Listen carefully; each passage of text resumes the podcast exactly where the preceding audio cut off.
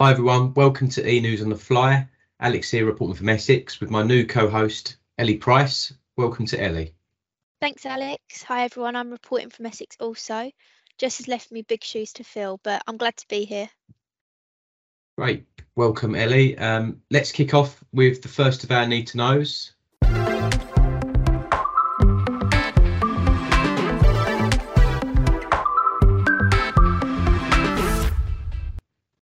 Uh, there's an important update from Susan Hickey about our collaboration with Sanctuary and Swan's ongoing financial challenges. Here's Executive Director for Corporate Services, Malcolm O'Brien, to tell us more. Hi, this is Malcolm O'Brien. I'm the Executive Director of Corporate Services, and today I've been asked by Alex and Ellie if I'd join them on e News on the Fly to give you an update on where we currently are as a business. Uh, you will have seen in the media some uh, stories around challenges we are facing and the Orbit merger falling away and the Sanctuary merger coming online. So they felt, as I did, it'd be good to give you an update summary on that. First things first, then, I guess just to make it clear, the Orbit merger falling away, really just a technical issue. There's been no blame on either side. We're still working with them uh, in that regard and still have good relations with, with our friends at Orbit. However, some deals just don't get done. Um, so we need to move on. We're moving on quite quickly and we're talking to Sanctuary. Sanctuary are enormous, is the first thing you should know. They have huge capacity uh, for doing this deal. They also have enormous capability to do it. Um, I've been lucky enough to speak to a couple of people there already, as have some of my colleagues. Um, really good people, uh, really keen to get the deal done, very empathetic about the challenges we currently face, but also they recognise we've been working on this deal for several months, which has fallen away. Um, and they have experience of picking up on those sorts of deals um, and making them actually happen. So I'm confident, having met the people there, um, that they're going to be able to do it. Um, but there is some work to do to make sure that does actually happen. I should also go back, I guess, to the point about financial challenges that we currently face. You'll have seen that uh, covered significantly in the press this week. Um, they're all factually correct. It is challenging in that we have to tell the markets in advance of sometimes telling you all the news or other stakeholders. That's just really the rules around the market and insider trading. Nobody's allowed to know before anybody else. So we have to tell them before we can tell you. So that's unfortunately just um, how we're structured at the moment um, and how all uh, organisations that have any uh, financial instruments that are on the uh, stock exchange have to behave. However, what we can now do, of course, is give you updates as Susan has uh, last week directly, this week in e news, and we held a managers' uh, teams meeting to give some more news about that. We feel we're more in control of doing that now, and we hope to make that a much more regular occurrence, including, I hope, getting some of my exec team and leadership team colleagues on uh, e news on the fly to give you some more information. So, just to uh, let you know, the deal that we're currently working on with Sanctuary, we hope to have concluded by 30th of November. The reason that's important is because you'll have seen that we face challenges beyond that date in regard to our financial uh, robustness. We need to make sure we get the deal done in advance of those occurring. However, we're not just going to wait for that to happen. We're already talking to Sanctuary uh, in regard to additional support, and hopefully, we can give you more news on that um, in the coming weeks.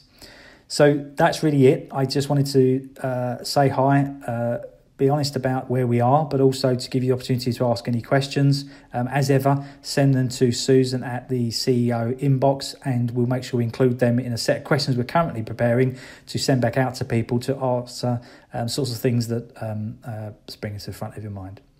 Thanks very much. Thanks to Malcolm there for that update. During the school holiday, Swan runs Holiday Hunger Clubs. The one that's going to be taking place in October is going to be at the Beach Community Hub in Basildon. The clubs are free and provide a range of fun activities for children aged 6 to 16, as well as providing a healthy meal. To find out more, as well as what Community Development Officer Will Oldman had to say, view the full story on Signet. Didn't you um, attend one of those earlier in the year? Yeah, so I was lucky enough to actually go to one that took place in April. Um, and it was great to see how much the young people enjoyed it and how well they all made friends with everyone that was there. Um, and then I was lucky enough to speak to some of the parents as well, and they were saying about how beneficial it was. Excellent, good stuff. Um, next, we've got the nice to knows. An early festive call to action from Will Oldham about our Warm in Winter campaign. He's looking for elves who can help deliver our Warm in Winter letterbox boxes. If you can help, uh, email Will Olden. And, and just to be clear, you aren't, you know, if you're not an elf, you're not excluded from this. Um, you can still contact Will as a normal member of staff, and he'll be happy to receive your assistance there. I think. I'm sure we've got a few budding elves out there. We also have five questions with Community Development Manager Leah Douglas. The full story can be found on Signet, where Leah speaks passionately about the difference community development can make to people's lives. Yeah, she's also got some very strong views about the age old argument of whether you should have pineapple on pizza. Um, me personally, I think it's not a disgrace and an abomination and shouldn't be allowed.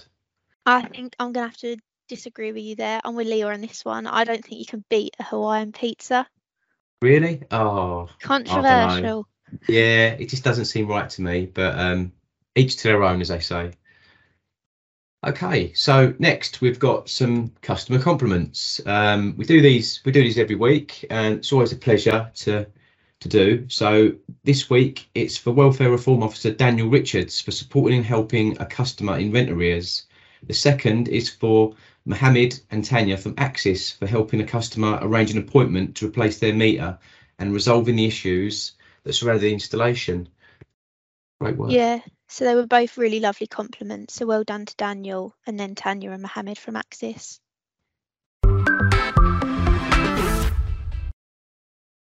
This week has been National Hate Crime Awareness Week. It's a national movement that aims to encourage the authorities, organisations, and communities affected by hate crime to work together to tackle local issues. Here are a few words from Mark Healey, the founder of National Hate Crime Awareness Week. Hi there. So, yes, I'm Mark Healey. I'm the founder of National Hate Crime Awareness Week. Um, we started this Facebook group back in 2009 to mark the 10th anniversary of the London nail bomb attacks on Brixton Brick Lane and Soho. There was an article in a magazine that said the anniversaries cause pain and suffering. The communities don't care, so therefore we should play the anniversaries down. And I just thought that was wrong. So I set the Facebook group up to create a safe space for people who had experienced the London nail bomb attacks, um, to stay connected, um, just to share, you know, what was going on in their lives, and and um, you know, just creating a, a nice safe space for them online. 2,000 people joined within the space of a month, and that was the beginning of 172430.